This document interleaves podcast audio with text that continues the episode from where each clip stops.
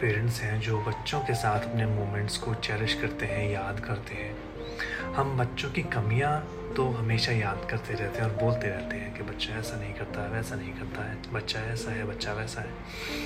और जब बात स्पेशल बच्चों की हो तो वहाँ तो क्या ही कहने। पेरेंट्स के दिमाग में सिर्फ़ यही चलता रहता है कि बच्चा कम्पिटेटिव नहीं है, वो लोगों से, बाकी बच्चों से पीछे है। तो ये सब चीज़ें क्या है? ये सिर्फ़ हमारे दिमाग का खेल है। जब आप कमी देखने में आएँगे तो आपको हर चीज़ में कमी दिखाई देगी।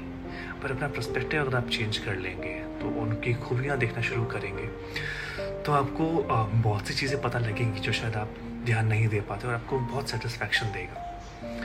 मैं अपनी बात करूँ तो जब इनिशियली रेवांश का पता चला कि रेवांश में आ, मतलब कुछ डिफरेंट है तो आ, मैंने फोकस किया सिर्फ़ इस चीज़ पे कि उसकी स्ट्रेंथ भी होंगी। और एक्चुअली मुझे इसके लिए आज एक वर्ड मिला।